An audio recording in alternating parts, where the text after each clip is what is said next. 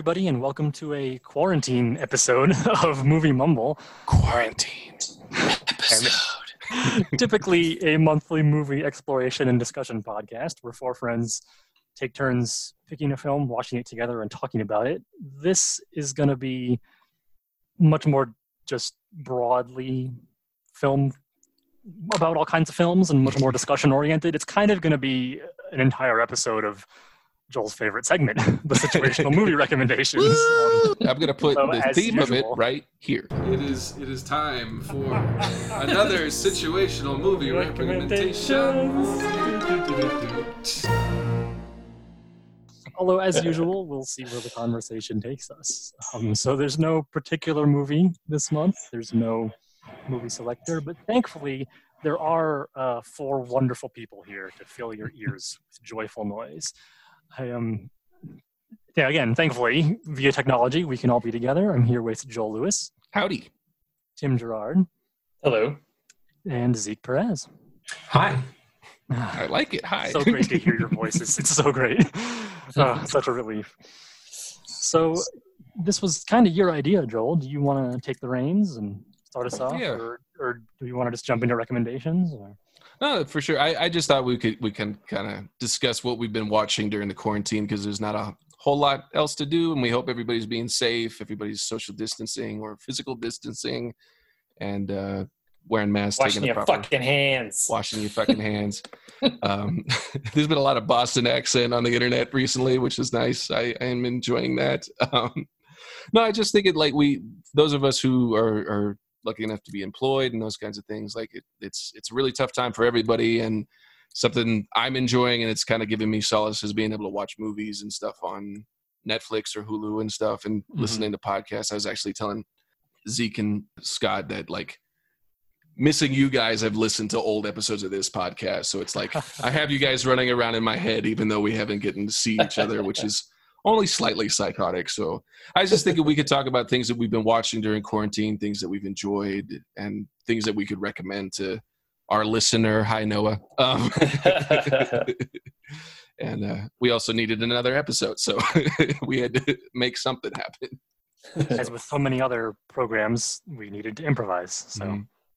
So Here I was kind of thinking we could just uh, just go around the, the the quad and name one, and we could discuss it and then move on and kind of see how that goes if that works for everybody.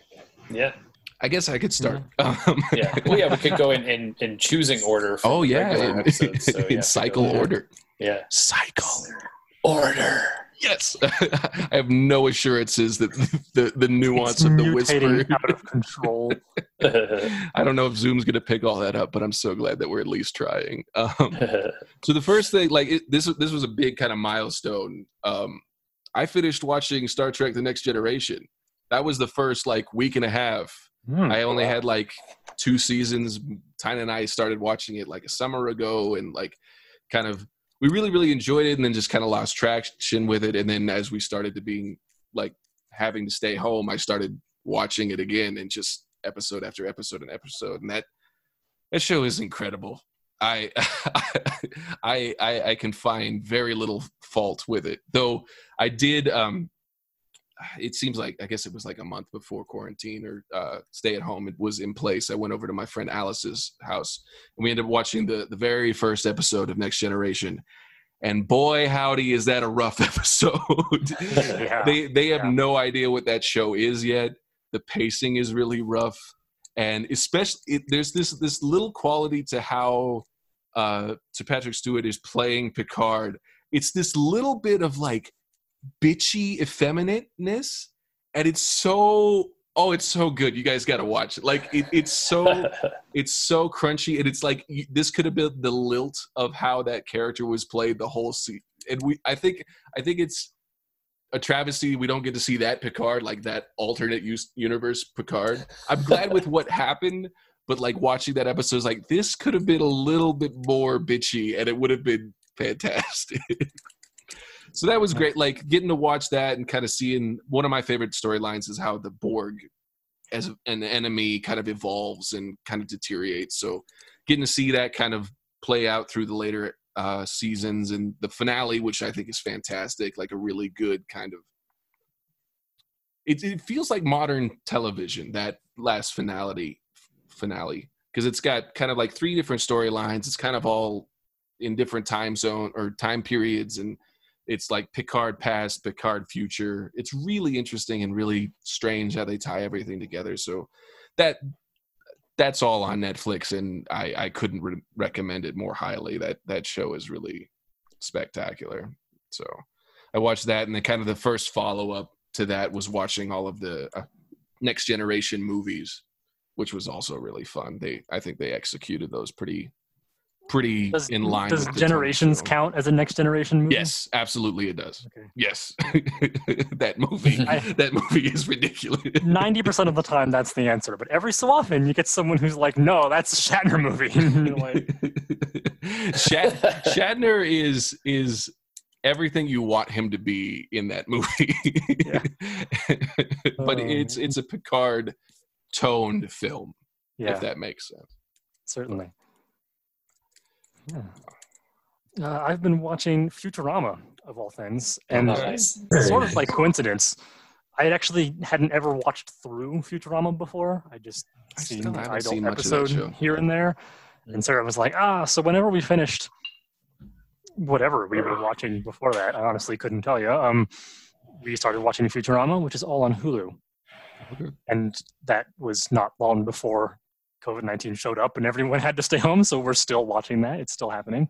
Uh, our schedules don't line up too much, so we don't get to watch a lot at once. But you know, we get through it, and it's been it's just phenomenal. It, I'm sure you don't need yet another person to tell you how awesome Futurama is, but it's just it's witty and it's smart when it wants to be, you know, and and it sort of it remembers that it's just a dumb cartoon and doesn't need to take itself so seriously and and remarkably a lot of the jokes especially with some of the early ones that are sort of new millennium based technology jokes have held up really well just because they're they're given in like broad enough strokes that it just works because we still live in a world where computers exist you know Gotcha.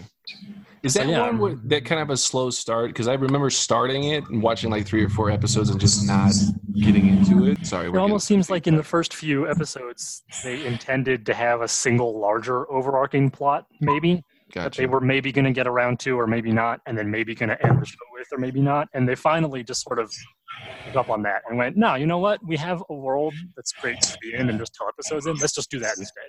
And then they still bring back pieces of their old overarching plot in the more serious episodes, and it works really well. But left the show freedom to breathe. I think it was a wise decision.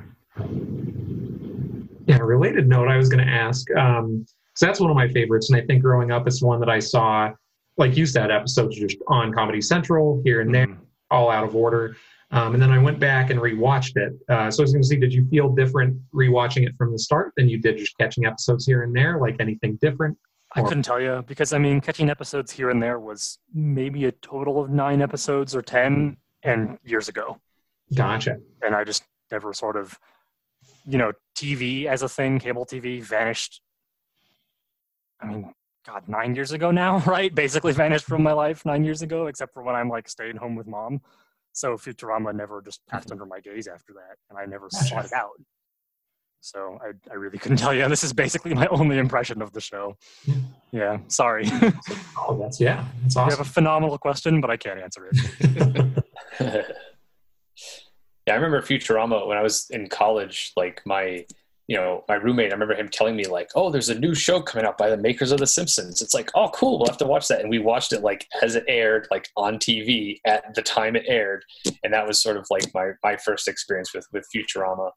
Um, but I think it kind of fell off just because you know it's like one of those shows back in the day when you had to wait to a certain time to watch TV when it went on break, you forgot to start watching it again when it came back. And I think after a season or two, we just forgot it existed. You know, and I've always wanted to get back into it. And at some point now, I, yeah, now that it's on Hulu, I do want to rewatch it. Yeah. Yeah, it's all there. It's all beautiful. it's arguably more beautiful than The Simpsons on Disney Plus, actually. Although, to be fair, The Simpsons' older episodes are older than Futurama to begin Mhm. with. Right. So uh, maybe that's not a fair comparison. But What about Hulu you, in Tim? general just seems, sorry. sorry, just seems higher quality too. The sound balance on Disney Plus is a mess, but That's a different Oh. topic. So I've maybe it's a Hulu Disney. Plus thing. Like between Hulu and YouTube and Netflix, like the, the levels are crazy. Like it's Yeah. nuts. Like Right. Hulu, every time I boot it up, it's like it's soft. And I'm okay with that. Like I, I can dial it up. But if I go from YouTube to Hulu, at one point my eardrums is just gonna just shatter. I don't know what that is. Somebody no somebody get on that. what we watch on Disney Plus, the dialogue is the quietest thing by a Yeah. huge margin. We have mm-hmm. to crank the volume way up, like triple what we have it on for Hulu. I'm not even kidding. It's it's ridiculous. So Is it triple or is it treble? Oh sorry. So I maybe when I say Futurama is higher quality, maybe it's just because it's on Hulu. I don't know, but Yeah. it's beautiful and it's there. So now is the time. Yeah. All right, yeah, Tim, what are you watching? Stop me. Okay. Well, and see what's funny too is like I feel like last time uh, I remember one point at, at- during one of the podcasts I brought up a TV show and it was like, oh no, like this is a movie podcast, not a TV show Ah. podcast. And then so I had to think of all these movies. and now you guys are talking about TV shows. so far is So TV like, shows. okay, good. We're jumping into so so I Um, do have some movies I picked out, but I'd, I'd rather talk about some of the TV shows because those are the ones that I'm really like excited about. And then again, I was also like, you know, do I build up to my favorite show? And so I think just in case, because I don't know how many times around the square we're going to get to go, I'm going to start with the the thing that I've been watching that has been I don't want to say my favorite ever, but the favorite I think I've been watching now is Devs on Hulu. Um, I don't know if you've seen previews for it or heard anything I about it so. That it's the, with the uh, game development Nick studio? Offerman. Um, well, it's it's it's it's not a video game development. It's like it starts off very mysterious, and you don't know this. The first episode, this one Okay, guy, then- you know, the main character yeah, gets no. into the devs department, and you don't know what that is.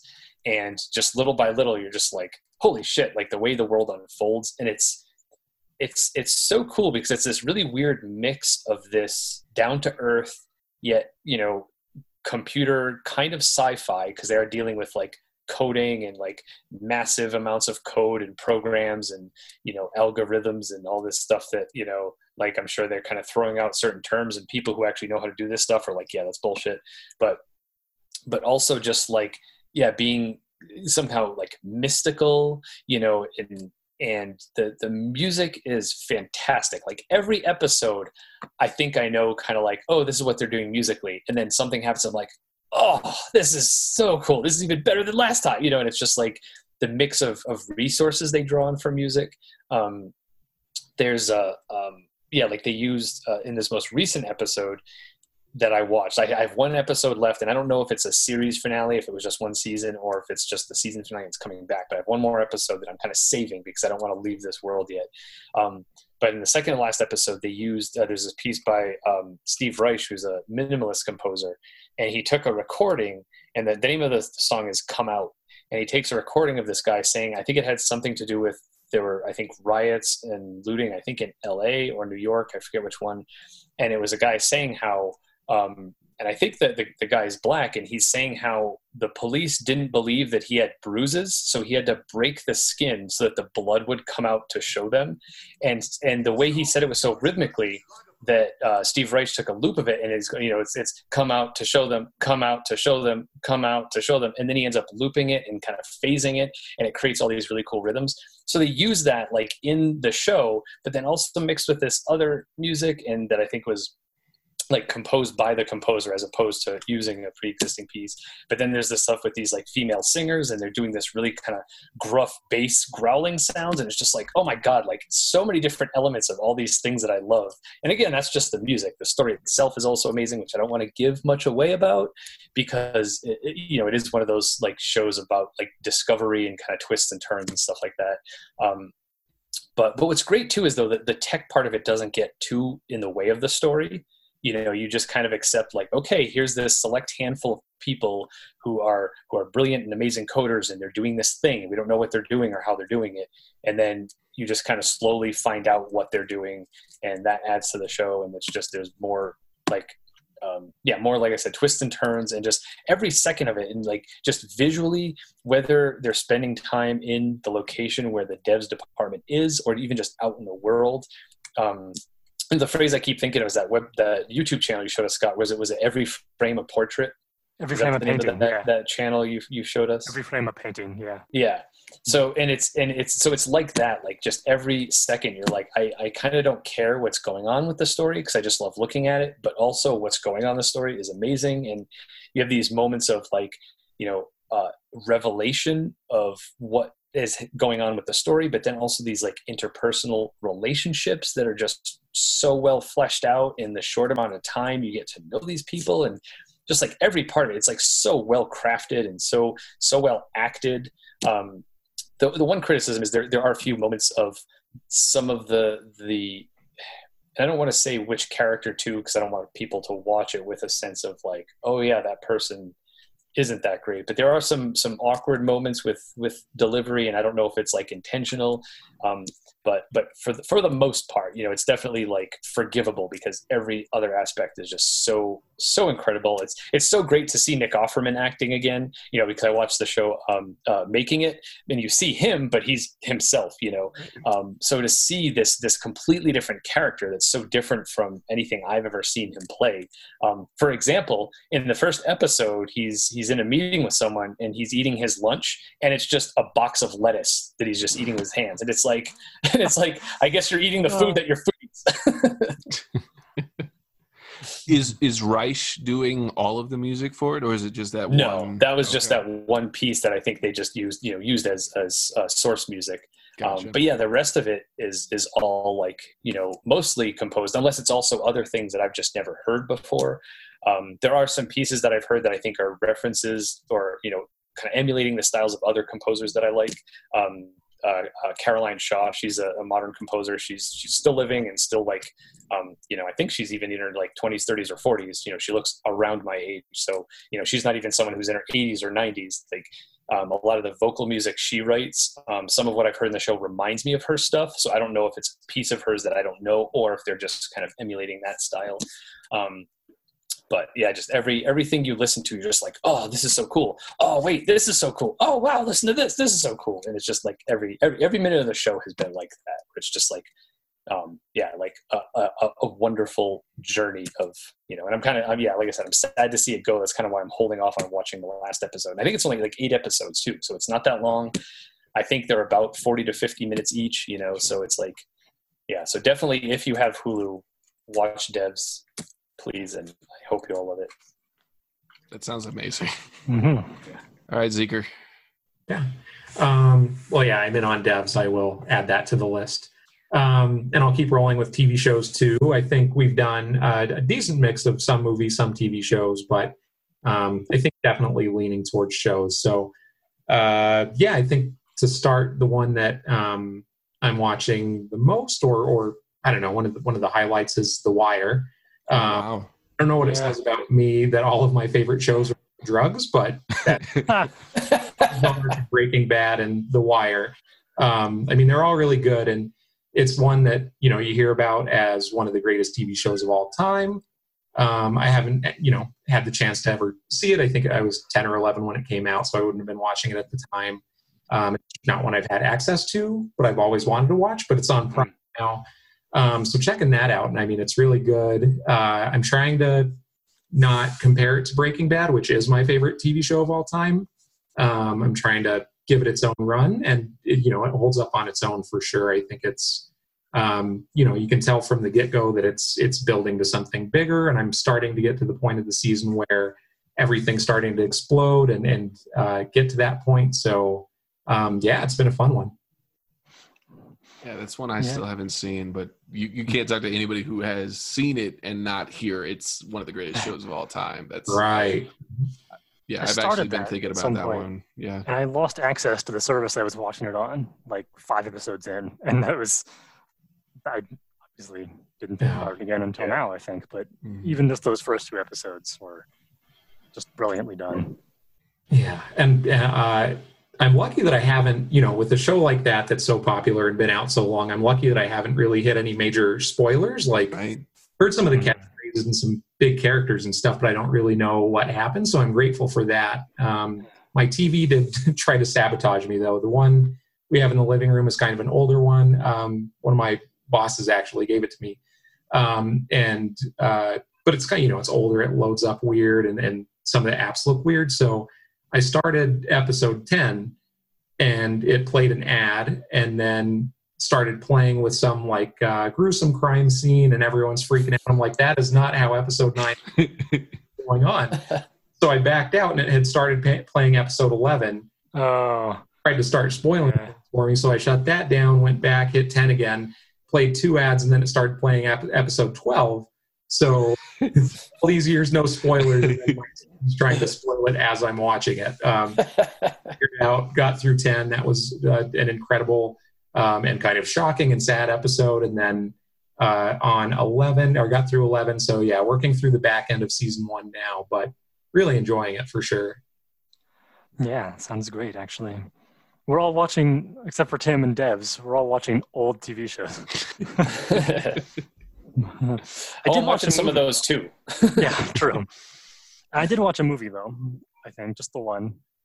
I well, two technically. I saw Onward in theaters because it was. Did one you of the really? best- Onward was on my list too, so I'm excited. Onwards. I didn't It's on even Disney think- Plus yeah. right now, so we've rewatched it like three times. hmm Absolutely phenomenal. Oh, great. Pitch perfect. Go watch it. And then the thing I can talk about, Snowpiercer. What I saw for the first time just last week, two weeks.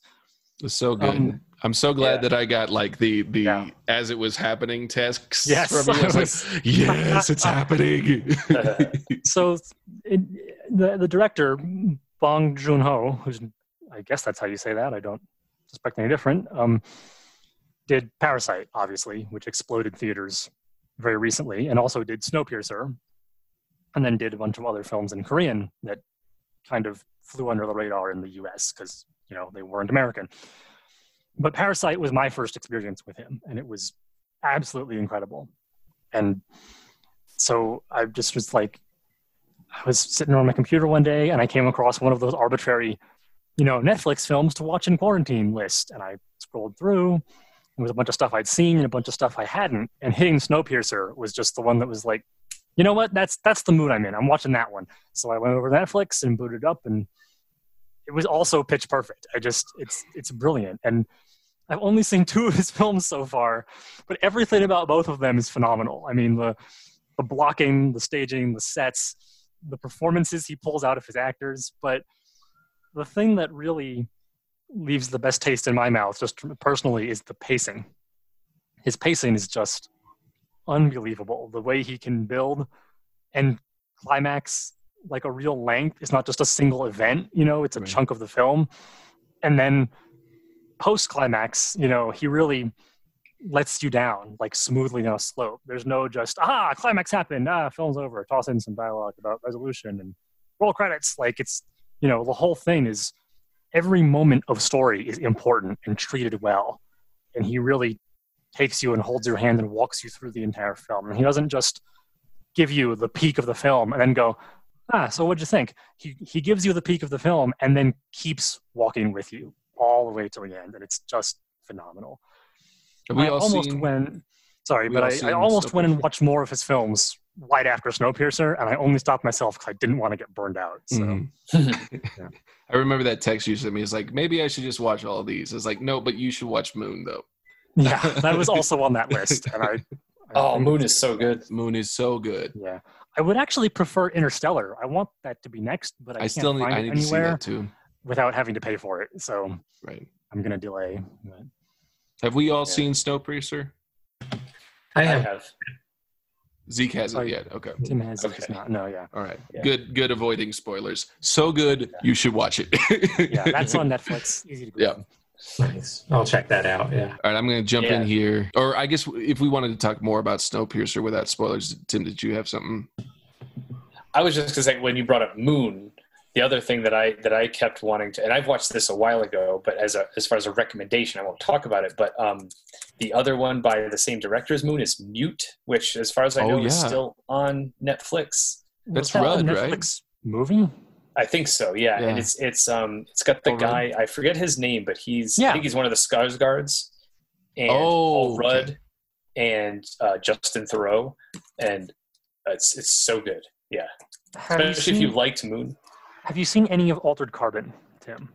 Not yet, no. It's, Okay, it's on my my list. list, too. Carbon and Mute were both coming up around the same time, Yes, yeah. and everybody was talking about them both. And I watched Altered Carbon, and I got, I don't know, it just, I mean, it was very good, but it just wasn't Mhm. holding my attention. Like I found myself Mhm. constantly, like doodling or going back to my phone or whatever while I watched it, and still having Right. fun and still enjoying it, but wasn't quite as grippy as I was hoping for a sci-fi TV show. So that kind of spoiled me on Mhm. Mute because it was everyone was talking about them in the same breath. See, Altered Carbon Got came it. out like shortly after Upgrade. I've still not seen Oh, right. either of them, but uh, in my head I keep Mhm. confusing the two because very similar Right. like like storyline or like Yeah. subject matter. Yeah. See, um, that's because I have Upgrade and I love it. So I Yeah, I find that in your that, too. recommendation, Tim, I think I need to give Mute a chance.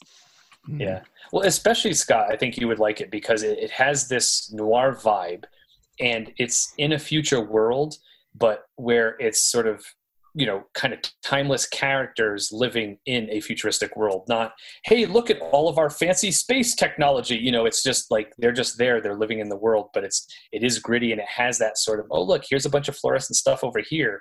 But underneath it, there's this darkness and there's grittiness and there's shitty people and you know mm-hmm. and and the story is kind of kind of timeless you know and and and uh, you know again just like the the actors are, are incredible and like the way the story plays out and um and there actually is a moon reference um which i think Really? you you you might have to have seen moon to get the reference maybe maybe Yeah. not um but i remember seeing that and i was just like!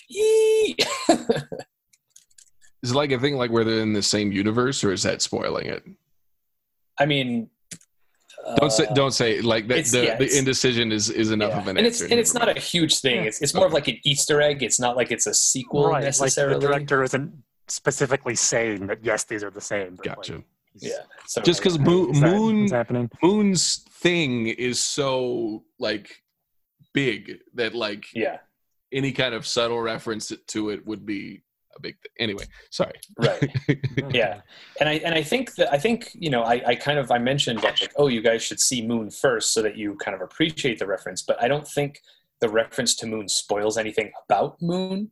I think it's more just like you know if you watch it you'd kind of just miss it if you or at least if mm-hmm. you've seen a trailer to Moon, you know, and you know kind of like you know whatever. Um, but it's, yeah, so anyway, it's just a fun little thing, and it doesn't really disrupt the story. It's just kind of you know in the background. You're like, oh look, you know. But yeah, it's it's it's so good. nice.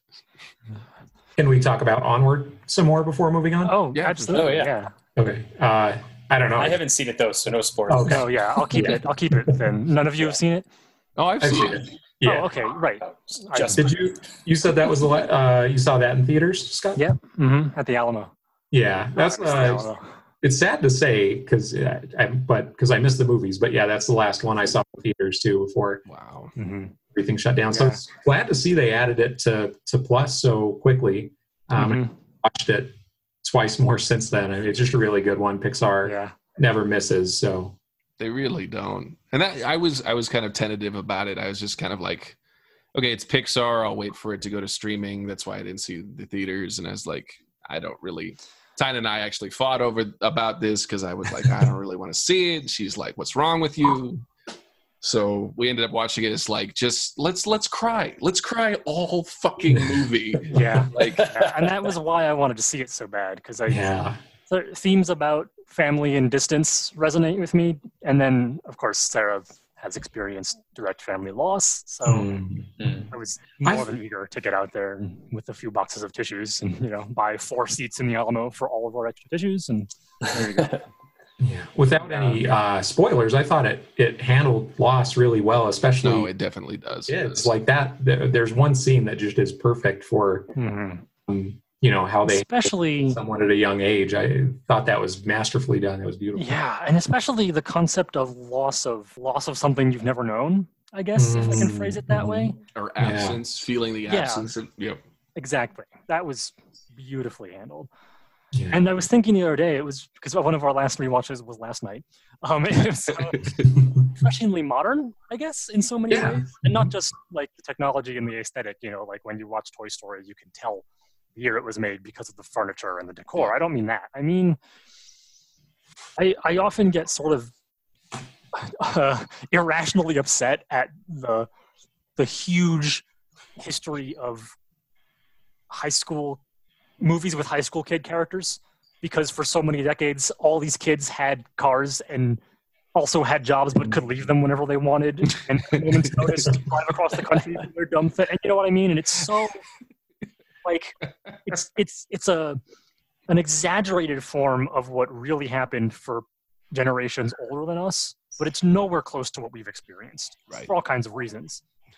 and Onward was just so much better about that. It was us. It was the first time I watched like a movie with a high school age main character, and our older brother isn't even in high school. He's taking a gap year, which is why he has the freedom to lead off on this adventure in the first place. You know what I mean? And why?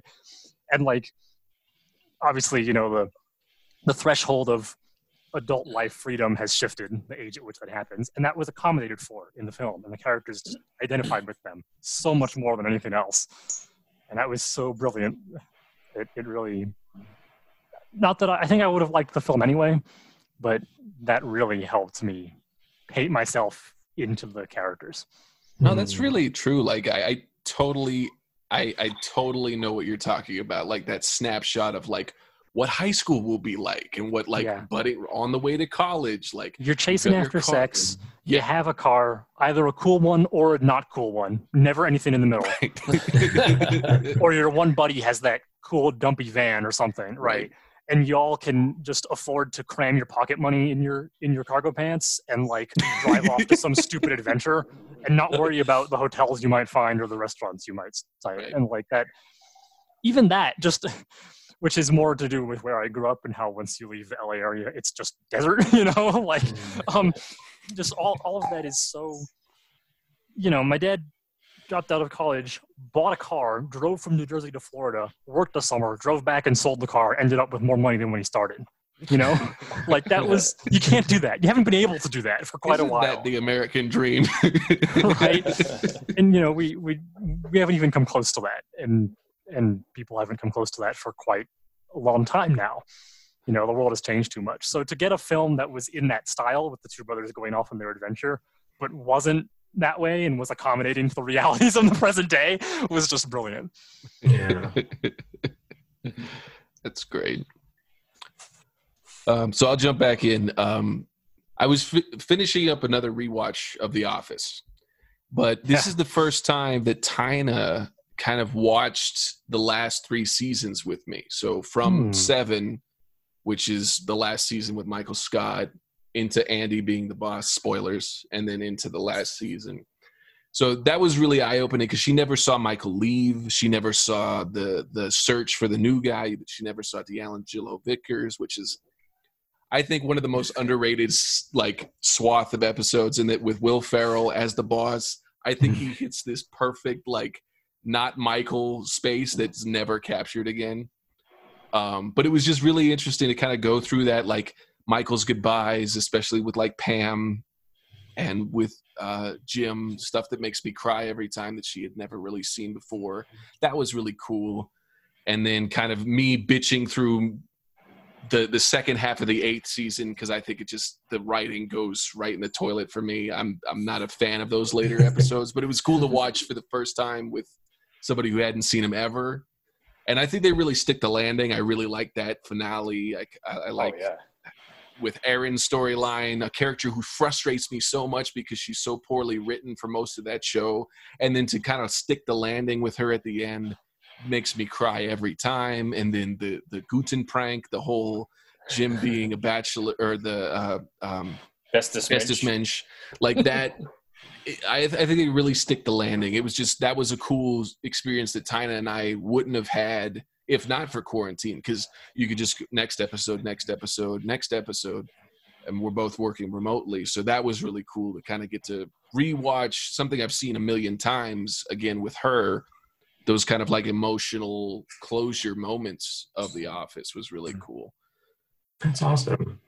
Yeah. Yeah, she had never seen the uh, the reveal of the letter from the teapot before, and I'm just like bawling, knowing it's coming. And she's like, "What is that?" I was like, "That's from the teapot." And he kept it. It's just, just so sweet. I, I really, like I said, I really like how they stuck the landing on that show. Though those last season and a half, I could kind of take or leave. The second they go to Florida, for me, it just kind of falls apart.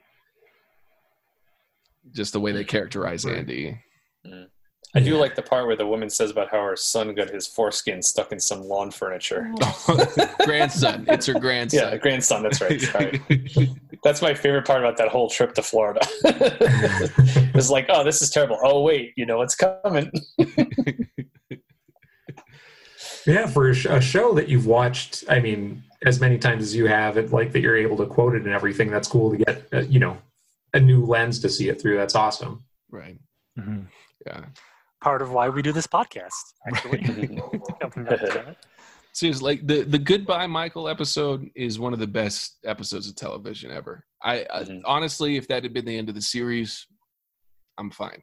yeah. Just the way they they take a character who's been so bumbling and so awkward, and you you you learn to love him, and you you uh, realize that it's an ignorance thing, not an arrogance thing. He's not he's not cruel. He's not mean. He's just dumb Mhm. and he's this sweet center and then you get to see him evolve in that episode i mean there's that moment where he he gives the the messed up scarecrow doll to oscar and in in the the face-to-face interview that he's like just dying laughing is he has the worst opinion of me of anybody he just took it like I, I put all this thought into it like just just to see that character evolve into the self-awareness and then leave that it just they there are moments in that show that are just i mean it's the, the show i rewatch the most but getting to see those last few with my partner was great so that that was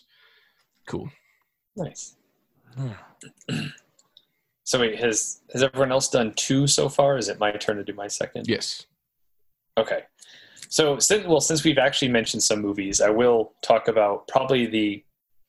I've seen a few movies, you know, since the quarantine, but probably the the one I like the best and the one that I want to tell people about to see if you know to get them to see it is uh, it's on it's a Netflix original. It's called Six Underground with Ryan Reynolds, Mm. and it I think it, it's uh, who is it? Is it's either Bruckheimer or or who's the other one uh, like Bruckheimer where the story is usually terrible, but it's a shitload of action. Uh, right Michael Bay, thank you. Yep. It's one of those two. I forget which one. They they're kind of just synonymous to me now. i know that from the epic rap battle where it's like no Right. no bruckheimer i go solo where they do the telephoto zoom up um, but but it's one of those things, and it, I, I you know when I when I saw it, I immediately thought of Scott your description of uh, Need for Speed, where it's like I'm watching this because I want to see a bunch of fast cars, and if I get enough of a story just to explain why this is happening, I'm fine. But then you get actually more more layer and more story than you expected. Yeah. and that was the thing. I was like, this is going to be like a balls to the walls, like action flick. It's going to be fun. It's going to be loud. It's going to be violence and explosions. And there was there was something to it, and I was like, wow, this is pretty good. And and and I mean, even you know, there there there's a lot of like borderline cheesy dialogue, which I feel like because it's delivered by Ryan Reynolds, it doesn't have the same cheesiness factor as if it was some other actor who's who you think is trying to take this dialogue seriously like because it's Ryan Reynolds saying this ridiculous stuff, you're like, yeah, okay, sure, yeah, that's that's you, that's you saying this, got it, move on, yeah, like you know, and and yeah, and it's just it's it's this kind of really cool like concept of you know it's these what is it? It's all these people who I think it starts with with Ryan Reynolds' character where he he fakes his own death so he can basically just you know be a ghost and be able to move around and do what he wants, and he ends up collecting all these other people who he's you know he's he's a billionaire. So he, he goes around and finds all these other people who have certain skills but are kind of like you know oh my life's not going the way i want it to. And he's like hey how about you fake your own death and you join my team and we go do some cool shit? And and which at first it just looks like this kind of like rich asshole kind of thing but it, it turns out he does have like some serious motivation and some good intentions behind him. Um and and I mean this in a good way, not in a in a in a bad way or critical way, but I think the opening of it is sort of a, a parody of Baby Driver. Um, but like not in a way where it's like fuck baby driver but it's like oh look people see this to be like oh that's baby driver but but it kind of the way it twists it is also it's a, it's a lot darker but it has some of those elements where i think it's like a lot of it was the way the music kind of plays into it and they have this you know their driver is dave franco. So it's like here are these old like you know hardened people who are doing this job and they get in the car and it's this young guy who's supposed to drive them away and everything um, and you know and how dangerous is and how he's doing all these things that they're like no no no you got to do this and he does the opposite, but it ends up being the right thing to do and gets him out of the jam. And um, and that's kind of where it starts. And then from there, it's just like, yeah, it's just a thrill ride. But again, it's actually there's a little bit more story than you need. You know, you don't need much story if you're going into this with the right intentions, but you get more than you expect. And it's like, oh yes, thank you. Okay, this is really good. So I, I highly recommend it if you're looking for like a fun action adventure kind of fighting violence romp um, that that has, like I said, a little more story than you than you need even. You know. That's And they leave it open for a possibility of a sequel. I don't know if they're planning on making one, but they kind of do leave it in a place where you're like, okay, there's there's more where this can go. Okay. Okay, to follow up on Michael Bay. Sorry, Zeke. I, I know you turned your mute off. Did you want to talk? I don't want to. Oh, you're going to Go crazy. Go so speaking of Michael Bay, Ty and I watched Bad Boys One and Two for the first time, and my fucking brain exploded. Shit. That first movie, there is so little police work done. And it was funny because we were watching it and kind of watching Brook, like rewatching Brooklyn Nine Nine. So we were seeing like really solid police work, but funny, and then really bad police work and blowing shit up. And the second Bad Boys 2 is on another level as far as action movies are com- concerned. That chase sequence is in the first act. That first I don't know if you guys have all seen it. I'm just I'm I'm I have years ago. Holy shit, Bad Boys 2 is amazing. That first, that is the chase scene to end all chase scenes. I thought it was the the one from Live and Let Die with this f- speedboat, fan boat on a tr- on a train, on a plane, like hop on pop. But no, it is the one from Bad Boys 2, and it is outstanding. That's all. Well, I good news, Joel. They're making another Bad Boys movie. So- No, they they've already it's done already out. it, right? Oh, did that come Bad and Boys for Laugh, Uh-huh. Life. It's now on Amazon, I Oh. think. Right, hmm. I still haven't Missed seen it, but That's One one, that I was going to get to the theaters, and then the theater shut down. So Right. Oh, okay. So I didn't Um, have a full release. It it, it, it had a full release, but like uh, I think they only got a couple weeks in right. and Yeah. on my agenda, and then plans didn't work out, and then Yeah. I forgot that the that your one and two watch was during all of this. That's how long this has gone on. but- Yeah, I think at that point I was remoting. I don't think it had gone like to stay at home, but I was remoting. All right. We watched that, and holy That's crap, amazing. that was that was an evening. Holy shit. The reactions to that were great. yeah, because I, I was basically live texting Zeke. It's like this is out of control. This is some bad detective work that's going on here. It's like there's so much of this movie left. Bad Boys, like seriously, I there's nothing else in the category. Like as far as I'm concerned, Bad Boys Two is like it's not even an action movie. It's like above action movie. It's it's insane. Okay, good things about three too, so I'm excited to, to watch that. that's some- good. That's good to hear. Mhm. Yeah. Uh, am I up for my second? Yeah, for sure. Okay. Um, Sorry, I, I jumped good. in. I didn't remember where in the rotation we were at. Um, I'll, I'll steal from from Joel's first one with the with the couples, or I guess that one too. The couples watching. So an idea that I borrowed from uh, one of my friends, Sarah, was to uh, you know with picking movies with your partner um, was to like play a game to decide who gets to pick rather than fighting over what movie we're going to watch. So we uh, Natalie and I would play a game. Um, I ended up winning that night, so I picked Jerry Maguire, and then we said, "Fuck it, let's do a double movie Show night." me the money. picked Chicago, right? Show me the Oh, money. That was a great scene to watch. So Jerry Maguire and Chicago are about as far apart on choices that we could have gone, and I'm glad we did. Um, mixed reviews, I think, on Jerry Maguire. On Show me the money and all that jazz too.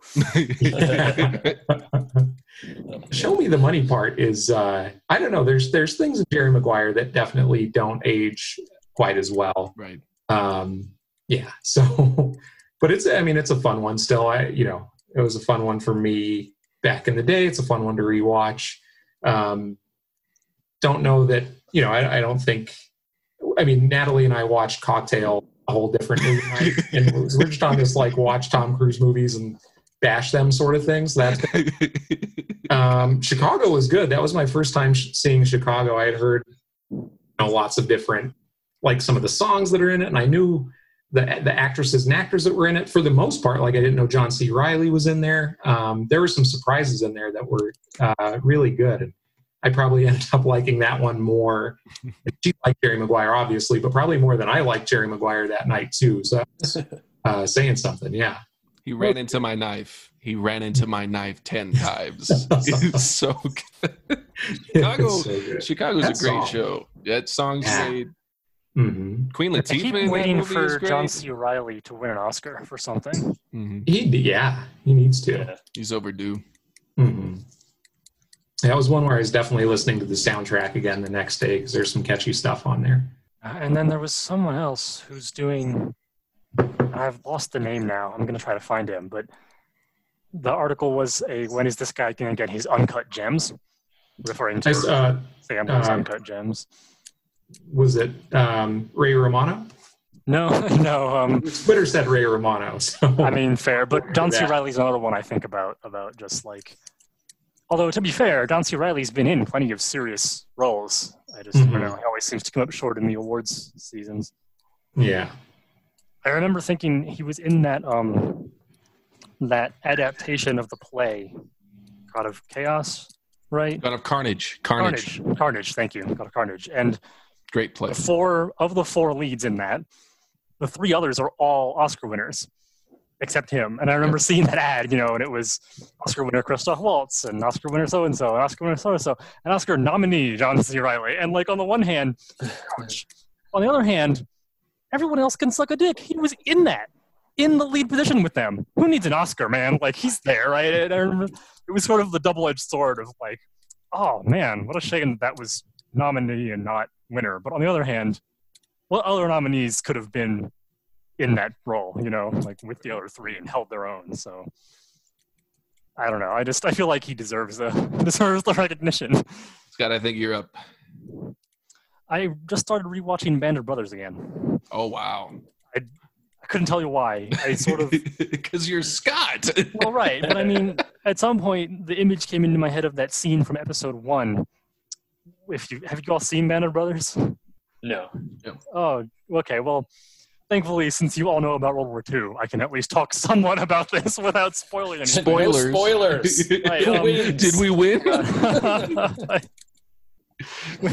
um, so, uh, the first episode deals entirely with their training and their time in England, and ends with them getting on the planes to go jump into France. And so, there's a really phenomenal scene of a training exercise in England when one half of the company, one platoon, led by who is more or less our main character, uh, Lieutenant Winters. You know, they focus on several soldiers, but he's sort of the biggest focus. They're securing a T intersection, and so they show up and they're down behind the big hedges, and they're waiting. And you know, like, should we take the intersection? Like, no, we'll wait for the the captain who leads the company, you know, and his platoon. And we cut away to the captain who's great at training, but just awful at map reading and other stuff. So he's hopelessly lost. So we cut back to the the other half of the platoon, and the one guy Winters checks his watch and is like, "All right, we can't wait. We have to take our objective," you know. And and there's this single elderly English gentleman bicycling down the road, and as he enters the intersection, he turns right, and one squad is like jumping over the hedges and filing across. The, and I mean, you know, it's they're obviously Americans, and the British all know the Americans are there. So he sort of stops and oh, a bunch of guys with guns are doing their exercise. Oh, he turns and goes the other way, just as the other squad crosses the road the other direction. And he turns around and tries to go back the way he came, just as the last squad like secures their end of the road. And Lieutenant Winters like strides out into the intersection. He like gets off his bike and playfully puts up his hand and goes, "Well, you've done it now, Yanks. You've captured me."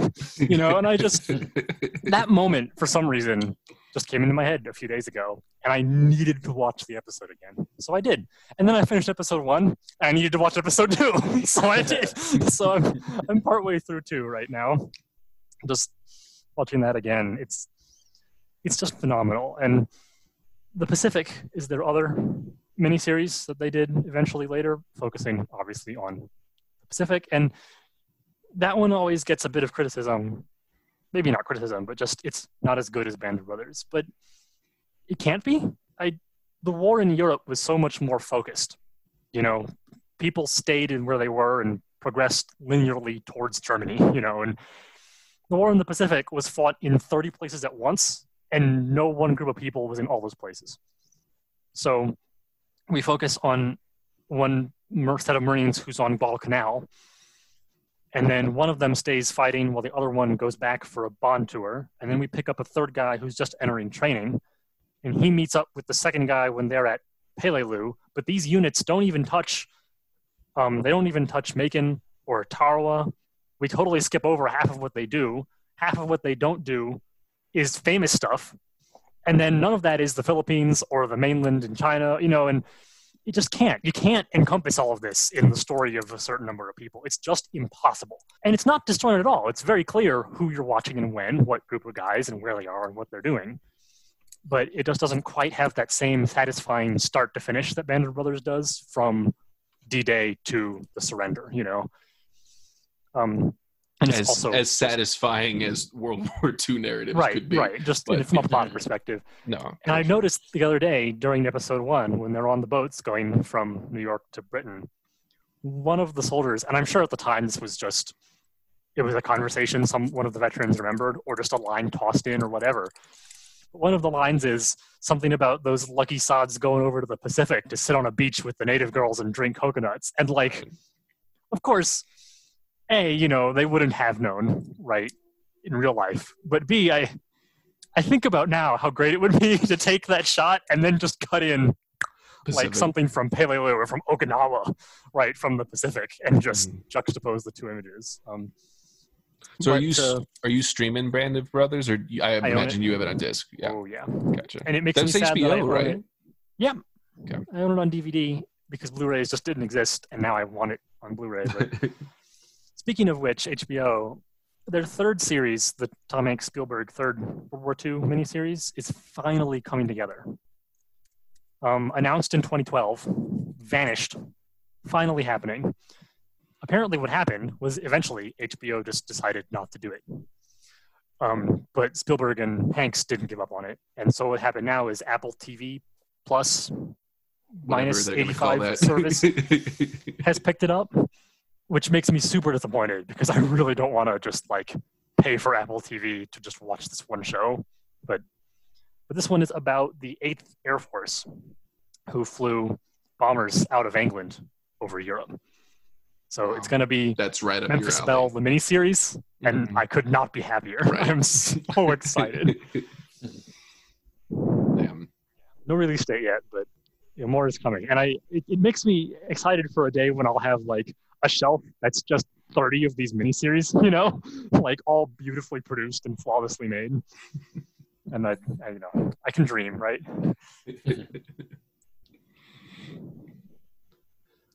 All right, Tim. I think you're up. Okay. Um, so I'm gonna.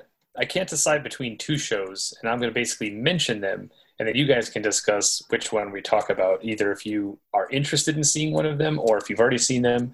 Um, and also because you know my wife and I watch these together, you know, on the topic of things we watch with our spouses, and um, also Zeke mentioned two movies last time, so I'm like, okay, cool, I'll mention two things too.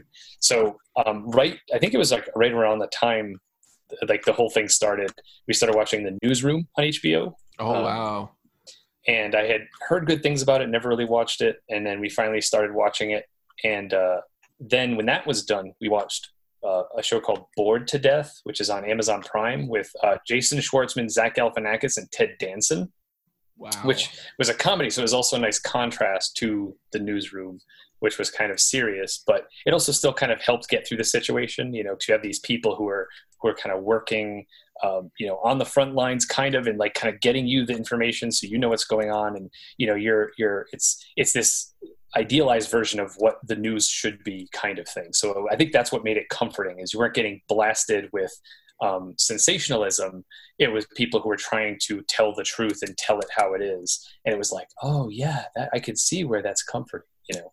Um, and then bored to death is jason schwartzman is uh, he he breaks up with his girlfriend. Well she moves out and he he's a writer and he decides because he read some like detective novels that he's going to become a private investigator. So there's this really funny noir vibe to it where he's making himself a parody of like the whole like vibe uh, of the of the noir detective and and kind of how he's approaching a situation like he he starts wearing a trench coat whenever he goes out to do a case you know it's because oh that's what they do in the books so that's how i'm going to do it and um, and even the way he talks changes like you know and, and you could tell it's a parody of that type of film but his character normally doesn't talk like that. It's only when he's being the private investigator. Um, so those show, two shows are great for two very different reasons. But um, yeah, either if you're interested and want more information, I'll talk about that, or if you're like, yeah, I saw that and I love this part, so I'll leave that discussion part of it up to you guys. Is Newsroom the same writer as West Wing?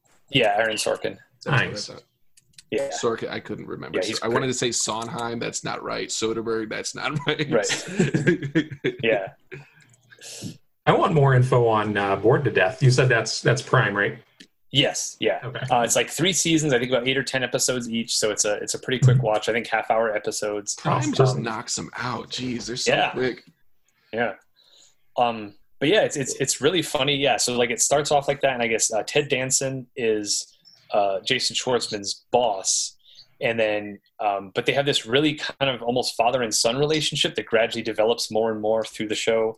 And then Zach Galifianakis is his best friend, which it's it's such a great role for Zach Galifianakis because he basically is just Zach Galifianakis, but he's like you you you get to know him more as a person aside from just the, the bumbling kind of buffoon that he normally plays that he Mhm. plays well but you you because i think he's it's not a movie or between two ferns where you're getting this snapshot of him being goofy like you you get to actually have an emotional connection with him it's it's really interesting it's really a side of him you don't see you know um, Hmm. But uh but yeah it's it's and, and ted danson is great like you know a, a- little while ago we finished watching the good place and Yeah. i don't know if you guys have seen that but you know so it was great to see ted danson again you know in, in that, that similar era and um yeah it's just like everything about it is is great and funny and you know um it's it's really cool where they go each season. You're kind of like i don't know what this show's going to do next and then they find somewhere else to go. That's like oh cool you went there. Oh i wasn't expecting that but that's kind of neat. Okay sure Yeah, I um I had to, when you were talking about it, I googled Jason Schwartzman because I don't know that I've seen I, I've seen Grand Budapest, but I haven't seen much else that he's in. Mhm. I think, but I'm absolutely on board for more Ted Danson. Uh, wrapped the Good Place not too long ago too, and yeah, yeah very excited. Mhm. Oh, it's also another little comment too, without getting into a whole discussion about it. But in the newsroom, uh, two of the actors from the newsroom, uh, Alison Pill and I forget the guy's name, but the two of them, they're two of the kind of main ensemble. Um, so Alison Pill is in Devs. So it's one of those things to watch this show from years ago with this actress who I'd never seen anything else till you know, and then now watching a show. Oh wait, she's also in Devs. Okay, and same thing with this other guy. I forget his name, but he's in the current season of Westworld, which I've been watching. And it's like, oh, there's there's that guy. And, oh, okay, cool. I'm glad these people are getting work again because you know I watched the newsroom and haven't seen anything that they were in since, and now they're both working today. So good for them. Zeke, I think you're up. Okay. Uh, before I go, am I am I closing it out, or are we going around the horn? I think one challenge of this is not uh, there is no pizza, so I'll, I'll need to eat at some point.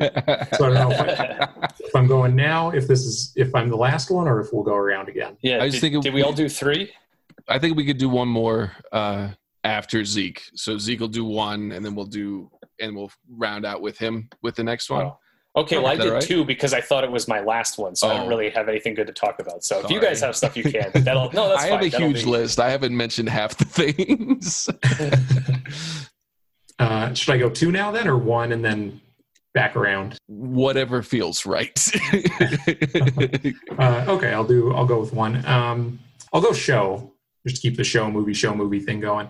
Um, been watching The Last Dance on um, ESPN, which is Right. the docu series about the '98 Chicago Bulls, Michael Jordan's last season. Uh, it's been phenomenal. It's like already, you know, one of the highest watched ESPN documentaries, probably because no one else, you know, no one has anything else to do, but also because it's it's very amazing. It lives up to all the hype. Um, I think it's it's so it's doing like two like two chronological timelines sort of. So there's the 98 season from beginning to end, but then there's also like who's Michael Jordan start back in, you know, way back when he was a kid and then when he got drafted and and then who's Scottie Pippen, let's talk about him, and then who's Dennis Rodman. So each person on the team's kind of getting their own little episode, but then they're also like so they're walking the season through and then they're walking, you know, on a much broader timeline and those are running simultaneously and they're doing a really good job of that. Um, Natalie's been watching with me and, and uh, it was funny going into it because I was like, I put it on the calendar. I'm like, I'm watching this. Like, this is my Michael Jordan alone time. I need sports in my life. Um, you can hop in if you want. And she's like, for her, I think, um, you know, her touch point with Michael Jordan was Space Jam.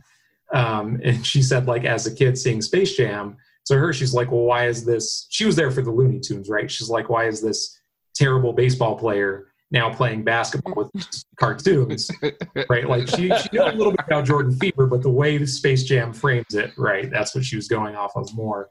But she's hopped in and watched all the episodes with me, and um, I don't know. I think because of Michael Jordan's celebrity and like the cultural impact, uh, it just you know it's very broadly. Um, I don't know. It pulls in everyone. I think so. It's done a done a great job. It's been really good. Um, the Broncos got a shout out in episode four, which I was pumped. and then episode five, like the promo for that is like all of Michael Jordan's endorsements. So that's going to be really interesting to see that pop culture side of him again. Right. So yeah, I'm. It's uh, and it's one of those two where it's like at the end of every episode, I'm just like, just give me the other six right now. I'll watch them all tonight. Um, they're that good. So that's been a fun distraction for me from a TV show level, but also from a sports level. I'm definitely really looking forward to that one. I haven't gotten a chance to start it, but like seeing you watch it and be so excited about it is just like reignited all that fire of like Michael Jordan fever when I was little because I wanted yeah. before Space Jam. It was like wanted to be him. We didn't watch. I mean, we lived in Arizona. Like we didn't really watch the Phoenix Suns. We watched like mm-hmm. Chicago Bulls. I remember my dad went to Chicago for a work thing and brought me back a Jordan jersey, tiny little Jordan jersey. It just broke my brain. It was so cool. Nice. So just kind of the fact that they're they're like kind of recapturing that moment is so nostalgic, and I'm so excited to jump yeah. back into that. That's so cool.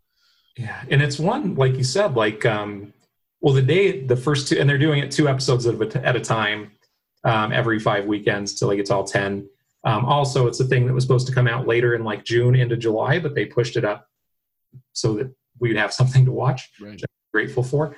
Um, but it debuted the Sunday it debuted. They also showed the Broncos um, Super Bowl 33 win on uh, on CBS, I think. Um, so I watched that in the afternoon and then tuned in for the Jordan documentary in the evening.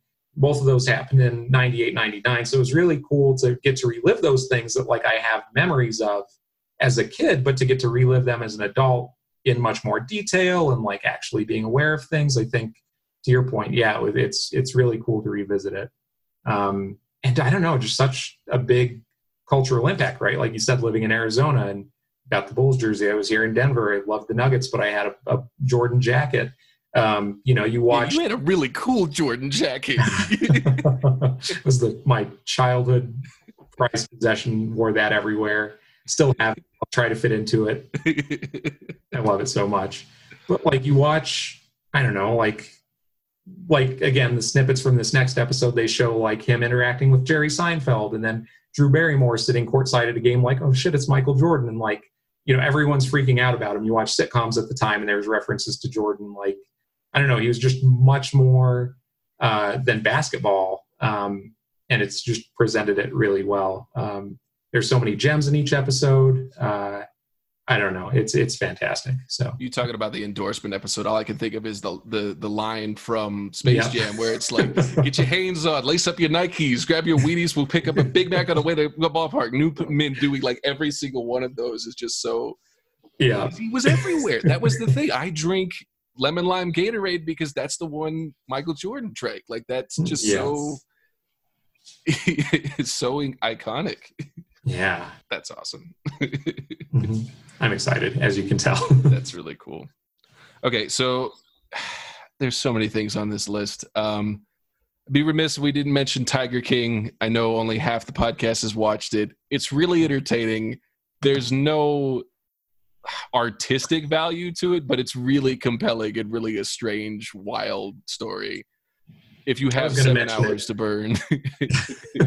I was going to mention it if you didn't, so I'm glad you did. It's, it's uh, you couldn't write that shit. That's all I have to say. like it's just so strange how it twists and turns. Like, but that that was something I held out for a couple weeks, and then Tyna and I ended up watching it. And it was really entertaining.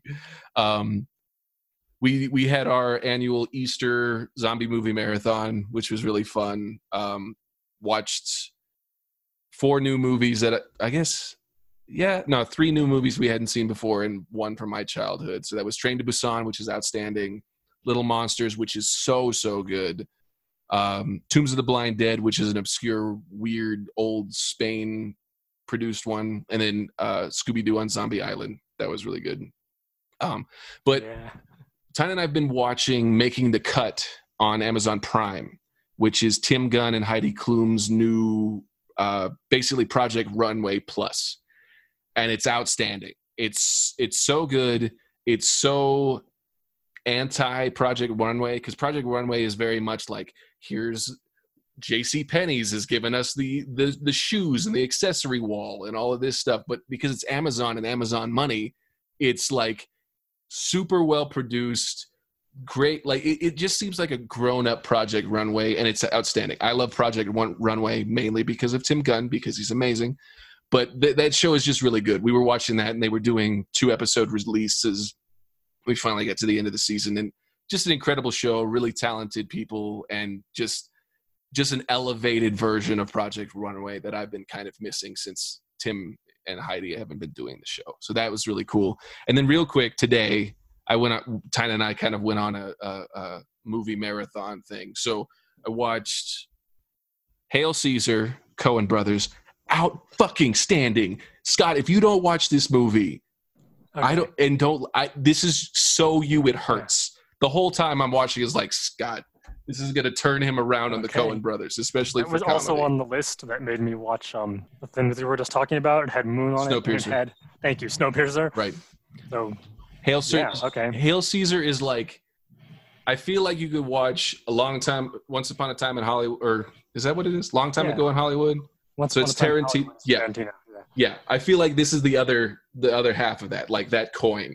It's so good. Then we love watched yeah. Death of Stalin. I don't know if any of you have seen Death of Stalin. It's so it's it's like it's the darkest comedy, and it's such a British tone. Tim, I don't think you'll like it, but it's really funny.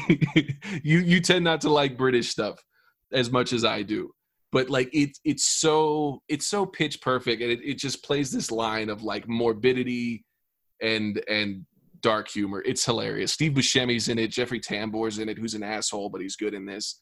Um, who else is in it? It's like if uh, um, oh, Guy Ritchie did a Soviet era drama, but it's really fun. I don't know. It, it's really strange and funny.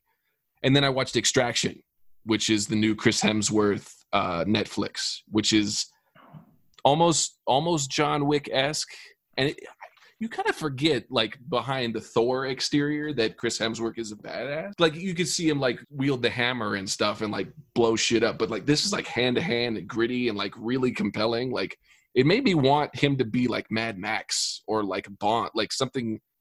I wanted him to to go up for that. So sorry that that was like a quick fire round of everything I've been watching. I would recommend highly all three of those movies. Uh, Hail Caesar is just incredible. Like within six minutes of Hail Caesar, I'm like, this, this so is in my my my vein. And it's one of those things. Like I think when it came out, there was this like there's this stigma about movies made by Hollywood about making movies, this kind of masturbatory thing, and it's like those movies tend to do well at the Oscars, so it's kind of like self fulfilling. But I feel like we've gotten to a point that we're so ingrained into the movie making process that we like that we like that kind of stuff. We like seeing the golden age of film and how it was, and it's kind of like there's this communist ele- element going into it. There's this cult, like it's all that kind of like long time ago in Hollywood or once upon a I keep missing the Tarantino one. Like th- it just there's a lot interesting about that era of Hollywood. This kind of like 60s, 50s, 60s era of Hollywood. It's really fascinating, really compelling, and really fun because you get to see Channing Tatum do like a full um, uh, Fred Astaire number. It's just it's it's this really cool melding of a whole bunch of different things. It that that movie's incredible. And then Yeah, I second that. It uh, one that I was hyped up about. Saw it when it came out, and it was much different than I thought it was going to be. I think, but in a good way. Like I still loved it. I left Mhm.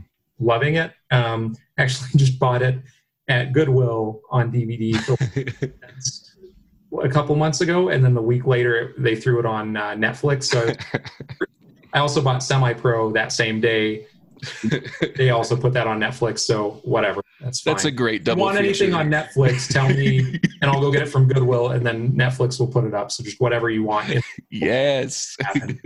Um, but no, I love that one. Um, uh, were that it were. scene Word that it, that scene is so up so much, good. I lost my shit. oh, Oh, it's so funny. But yeah, it's, Fiennes it's and Ehrenreich are just so good in that. They're both ama- Oh, it's so good. Sorry. yeah. so I, I recommend that to the other two. Yeah. Death of Stalin is definitely like in a specific vein. It's it's very dark and it's very silly. I yeah I'm And excited extra- about that one. yeah. Actually. Extraction was just fun. Like I, I think it's it's kind of a run of the mill action flick, and then it's Hemsworth doing really, and it's all set in India, which is really cool. Like just a different cityscape, great kind of dynamic. It, it's it's it's a fun kind of shoot 'em up kind of movie. And then Killing Eve, we've been watching Killing Eve, which has been incredible. Which I I make like I feel like they've ripped off Hannibal quite a bit. It's like Mhm. Killing Eve is if Hannibal was more leaning into gay, Okay. which does not hurt it at all. Killing Eve Yeah. is incredible. That show is really good. Sorry, I'll stop talking now, No, no. Scott.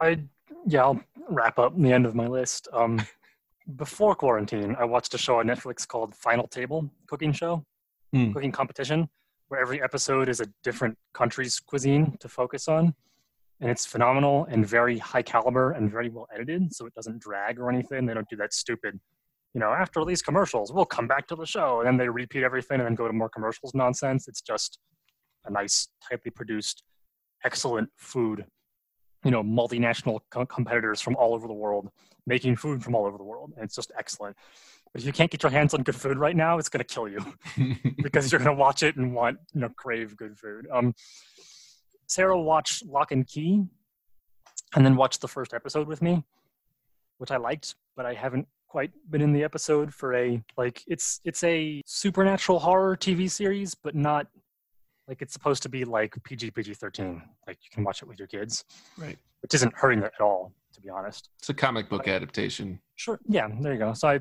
I just am not in the mood for that much tension in my life at the moment. I'm getting enough from elsewhere. So I really liked the first episode. And like, this is great. Let's watch this in December. like, just just go away. Um, and then the last actual film I watched was Tinker Tailor Soldier Spy, which was again I perfect, absolutely flawless. It's a complicated, messy web of of Cold War intrigue British spy movie that is easy to follow, but not by dumbing anything down. And it's got a phenomenal cast and a story that makes sense and characters with real motivations and That movie is as British as British can be. Like that. That is the of time and British spy movie. Yeah. Period. Like, That like was- Bond is its own genre. Like this is if the Britons like reclaimed Bond. Like yeah, it was right up my alley. It was brilliant. Benedict Cumberbatch in that in one of the only really serious roles I've seen him in. I mean, I, you know, Sherlock Holmes is serious, but it's. There's a It's kind of there. lighthearted. It's Yeah. weird, right? You know. And then I've seen him in a whole bunch of other stuff, either as a particularly unusual character or you know Doctor Strange or whatever. And this is the first thing in recent memory I can think of where he's one of a kick-ass ensemble who gets gets a major part, but isn't like being chosen specifically to be a thing or a weird character. He's just another character who happens to be at the forefront. And he was brilliant. So yeah, that's it. That wraps me up. Oldman's in that, and Tom Oh, yeah. Hardy's in that. Mark Strong. Mark Strong's in there. Yeah, that. Tom Hardy. Every time Tom Hardy came on screen, I'd go, "Oh yeah, he's in this." Right. And it didn't matter the whole film. You know, we reached like the end of this like extremely long film, and he came on screen again. Oh yeah, Tom Hardy's in this. Like I don't know why, but I kept forgetting I just really constantly. his character in it. I thought that was a really interesting like part of being a spy that we never get to see is kind of like this There's a certain natural unreliability to the field agent that Yeah. was, you know, present in him. Yeah. Right, yeah. Tim.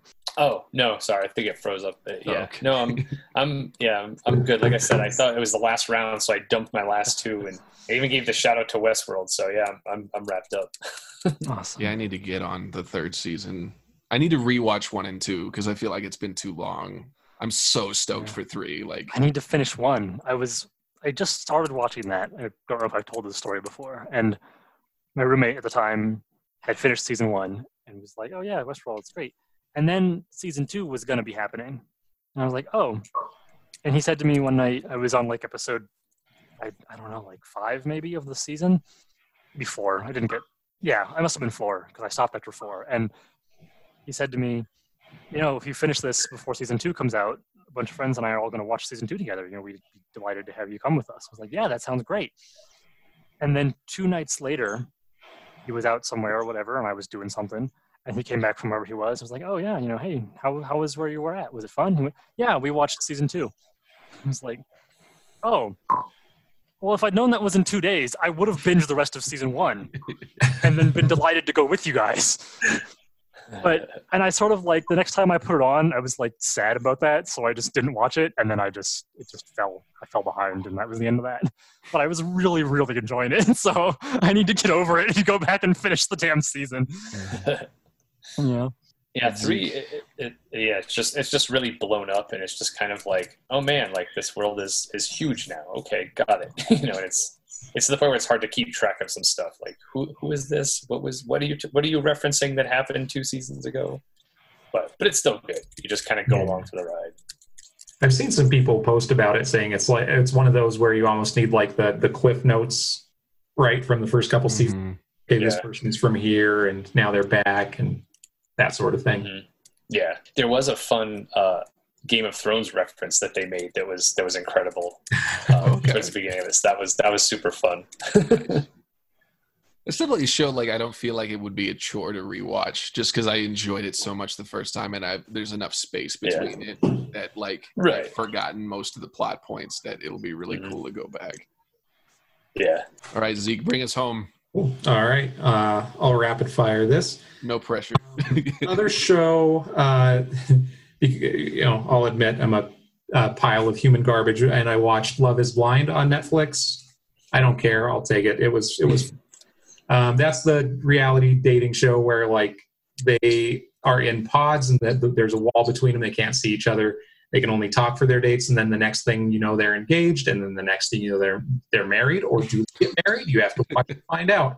So I was like, let's put on this trash for two minutes, laugh at it, and then we found ourselves eight episodes deep. Like he he, he broke off the wedding with her. Just I don't know. It's like Bachelor in Paradise for me. It's like I was watching it, it's like started watching it, it's like this is garbage. Okay, start the next one. We gotta get. This is garbage. I love it. exactly. We watched uh, Trolls 2 because I'll die for Anna Kendrick. Um, Okay. We support her in this house. First Trolls. We just, you know, it was fun. We needed something light to watch. Um, so we threw that on. Uh, rewatched um, Into the Spider Verse again because when am I not in the mood to do that? Um, but I think the big uh, movie that I that I watched this quarantine um, was The Social Network on Netflix. And Joel, you'll have to weigh in. I don't remember from how I remember when it came out in college. I remember actively hating it. I have not. This is my first time seeing it because when it came out, I was like, "What am I going to watch a movie about Facebook? That sounds dumb." Um, you know, even with all the Oscar buzz, like I was just very not into seeing it. Um, yeah, so I remember when it came out, we were just like, why? Right. And then yeah. my sister Winsome, it's one of her favorite movies. So she's the Mm. one I actually ended up sitting down and watching it with her. Hmm. And that movie's incredible. It really is. a lot of great acting performances in there. Um, yeah, I mean, I was pleasantly surprised by that. Right, just all these years of not wanting to watch it and then seeing it on there. Um, I was reading uh, Shea Serrano's movies and other things, and he, he talks about it a few times. And I was like, okay, if you know if Shea likes it, I'll I'll give it a shot. Um, and yeah, I ended up really liking it. So yeah, that's that's pretty much my list for the quarantine. But And isn't that David Fincher? Yeah. mhm. Yeah, I love that was it. that was sort of one of sell one selling point for me. I was like, okay, maybe I'll watch it someday.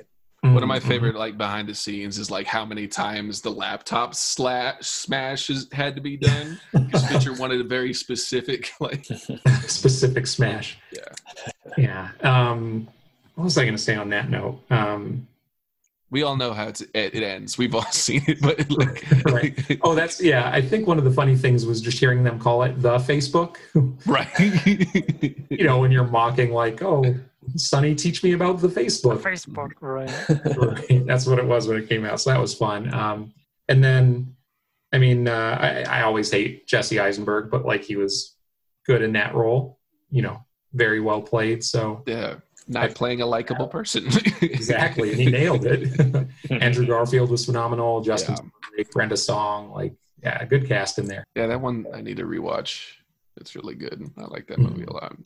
So, Scott, I think you had a, a closing. Um, uh, if we want to, discussion I have a topic, and it's much more like current events in the film industry, which isn't something we normally do. But I mean, it's a quarantine episode, and and and why not? I guess. So if y'all think this sounds interesting, we can talk. And if you don't, I'll just give you the headlines, and then we'll call it a night. Um, I don't know if you've heard, but AMC and Regal are, are now well, AMC for sure is going to refuse to screen Universal films for the foreseeable future. mhm. Um, so a lot of films have come to home services, streaming, home video, etc., much earlier than anticipated, or in some cases just skipped the theater entirely because of COVID. And Universal in particular has seen some real success, especially with their new Trolls movie, Zeke's the problem. uh, World Tour in this case. Sorry. And they said, I have the actual quote here from their CEO. As soon as theaters reopen, we expect to release movies on both formats. And that's it. They didn't say scheduling, you know, at the same time when, where, I mean, AMC decided to interpret that as we expect to do simultaneous home releases and undercut theaters. Again, I, I see how they read that that way, but I could also see how you could choose to read it any other way.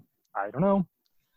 Um, and got the fangs out and just went, this is absolutely unacceptable. We're just going to screw you. We're not carrying your movies anymore. Um, and then so far, Regal has stepped in in support of AMC.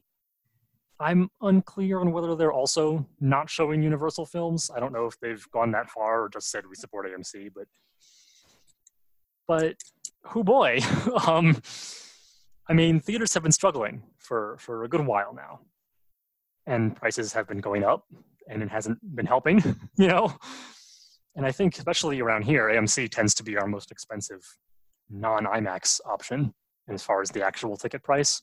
And I mean, between the money, meaning I can't see all the theaters and films in theaters that I want to to begin with, and then the time, meaning, and then on top of that, just the fact that I don't want to see everything in the theater.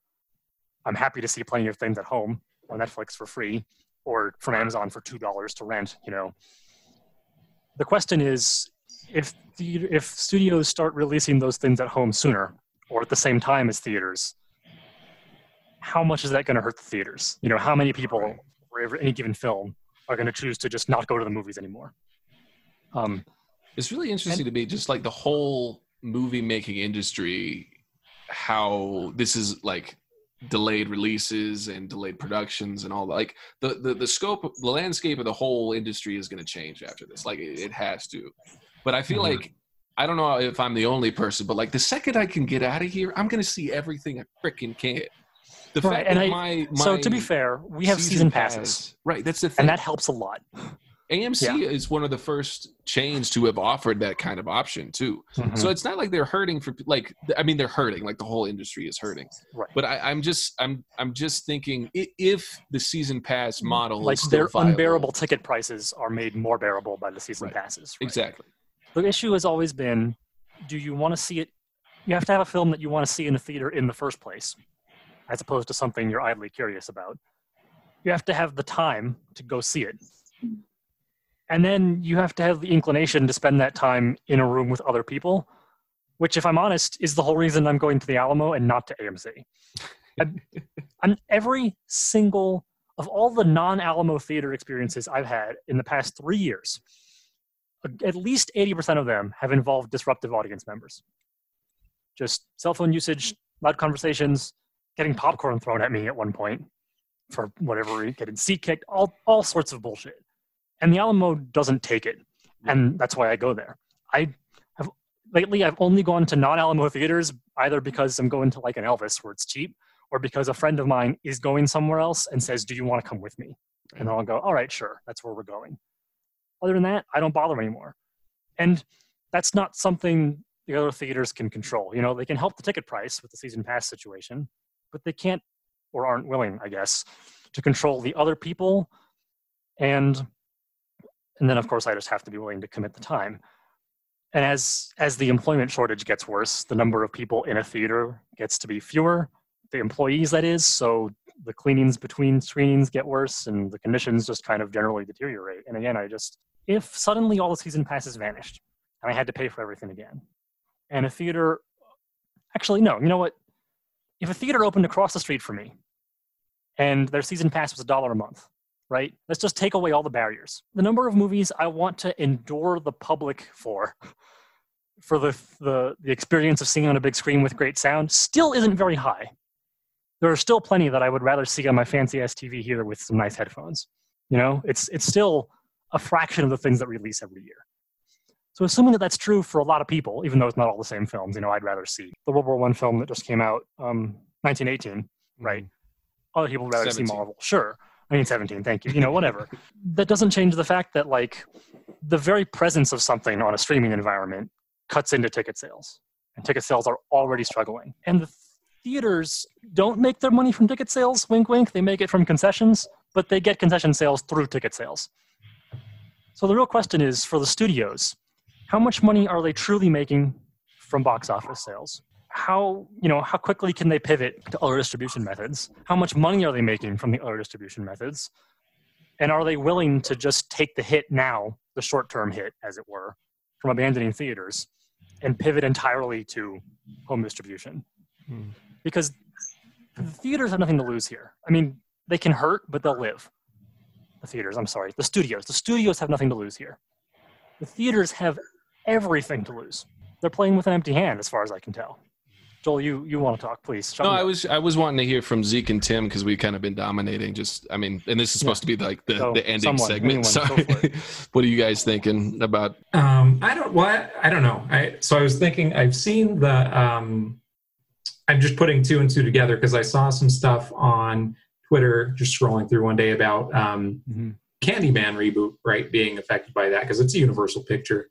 Um, that's something I'd be interested in seeing in theaters. That's something that'd probably be just as scary at home. Um, so I don't know. I was just trying to think of all the the Universal movie. Uh, because there is something to be said for the theater experience. I'll admit right for sure and then on the other hand though i mean like you know if a family of five can pay 20 bucks to rent trolls 2 and watch it right rather than 10 piece or or you know 10 for the adults Yeah, six each kid and then concession watch it once, or they can pay to rent Right. it in service for 24 hours straight.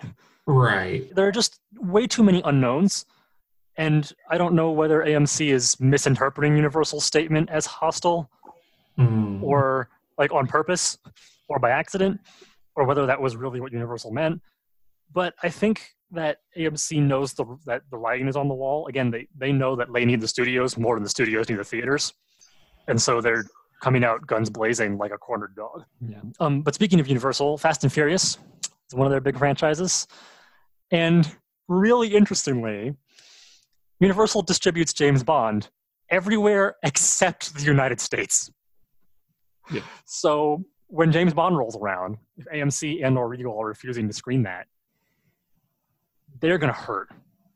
But Universal is not because Universal doesn't care about the domestic market for Bond. They only care about the worldwide market. Right. Universal's going to make every penny they would normally make. The AMC and Regal are going to hurt. And then on the other hand, I think it's United Artists distributes in the US for Bond. It's not Universal, is the point. So are AMC and Regal going to say, well, since it's technically not Universal, we're going to screen it? Hmm. But then is does the threat carry any teeth? You know, I, I don't know. Tim, what do you think? I mean, I think you know, like the the whole discussion of theaters versus streaming has been going on for a while, um, and it's kind of one of those things where it's like, you know, I I've just kind of been like, okay, yeah, let's like let's see where it goes, kind of thing. I mean, I I have very Mhm. little control over it, so I've kind of had situations like that. It's just you know, and uh, I also have a hard time feeling bad for for you know big corporations and big industries like oh poor AMC. It's like you know. Fuck you! I don't care. Like you know, I'm, not, Right. I'm not gonna feel sorry for you because you're gonna lose some money, and you're gonna, especially you're gonna throw a tantrum like this. You know, so Mhm. just kind of like you know whatever i've also i also try not to speculate about stuff just because i don't uh, i don't understand the world all that well to begin with and just why people do what they do and how to anticipate what people do so Yeah. it always ends up being like oh i think you know some like i'll think of something that i think makes sense and no one else does that it's like oh okay so it went the opposite Mhm. direction so shouldn't have tried to predict what i think was going to happen because or maybe i should predict do that and then do the opposite you know Yeah, and it's I mean, like I said, if push comes to shove, and suddenly Universal isn't allowed to show movies in theaters anymore, just from any theater, let's just say they all decide not to show Universal films, Universal will hurt. You know, that revenue will hurt. There will be layoffs. They'll have to backpedal on some projects. They'll shrink, but they'll keep making movies like Trolls and Fast and Furious and etc. And they'll keep releasing them just on Netflix or Amazon or whatever. And then people will keep seeing them because there's nowhere else to see them. right. So like they'll. I feel like for me, live. like with all of this stuff, it's it's just I'm so desperate for social interaction. Like I'm discovering how much of a social butterfly I actually am. Like the second I can go see a movie in a theater, regardless of where it is. Like I love Alamo, and I, I hate that Mhm. my season pass is atrophying and not being like they suspended it because they they're not showing anything. But like the second I can go see a movie, I'm gonna go see it. Doesn't matter what Yeah. it is. I just want to go Yeah.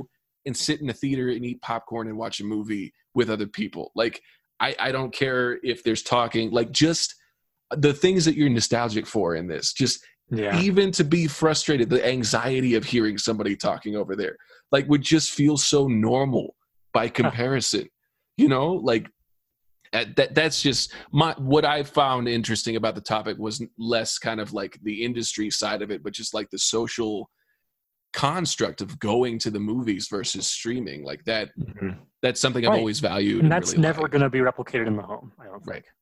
Right, unless we have big homes with lots of money. but right and enough people to fill the seats. So true. so yeah, Alright. there's something to be said for that. But I will have to see. I you know.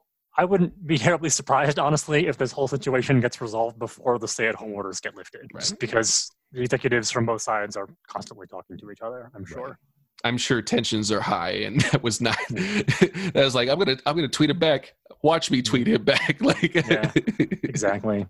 But the thing is, if, like I said, just getting so angry feels like a miscalculation on AMC's part. Because if the theaters were to just vanish into thin air tomorrow, the studios would go on. If the studios were to vanish into thin air tomorrow, the theaters would not. You know what I mean? right. So, I don't know. We'll see. Alrighty, we should probably wrap this up Yeah, so Zeke and. I can eat. Yeah, There's no pizza. me too Thank you all for joining me, and thank you, listeners, for tolerating our quarantine episode. Yeah. hopefully the sound quality is good and you are actually listening to this. From, Um, from my end, it seems to be coming through all right. So Yeah. I, I don't think there Good. should be too many edit points. We had a, a few talking over. I think we did all right. Mutant mics seem to help. So I think I think this is sustainable if we need to do it again. So excellent. So we have an emergency plan. Yeah. We have a really nice discussion episode that went really well. I liked hearing about what you all were watching. That was Yeah. great. Um, thank you all for joining us, and thank you, listeners. I hope hope you three, my fellow hosts, and I, I hope all my listeners as well. I hope we are all staying safe and healthy, and not losing our minds. Hopefully, our podcast helped with that instead of made it worse. right. Yes. So, um, until next time, listeners, thanks for joining us. and Good night. Bye. bye Wash your fucking hands. That's awesome. Hey, listeners, we appreciate you tuning in for our podcast. We're now available on iTunes if you'd like to check us out there. Be glad to have you subscribe. We'd also love to hear your feedback, whether it's a comment, review, or anything else. You can reach us all through our official Nerds That Geek emails, which you can find on the bio page at nerdsthatgeek.com. If you want to find us on social media, I'm on Instagram at Scott underscore W underscore Murray, or on Twitter at Scott M N T G.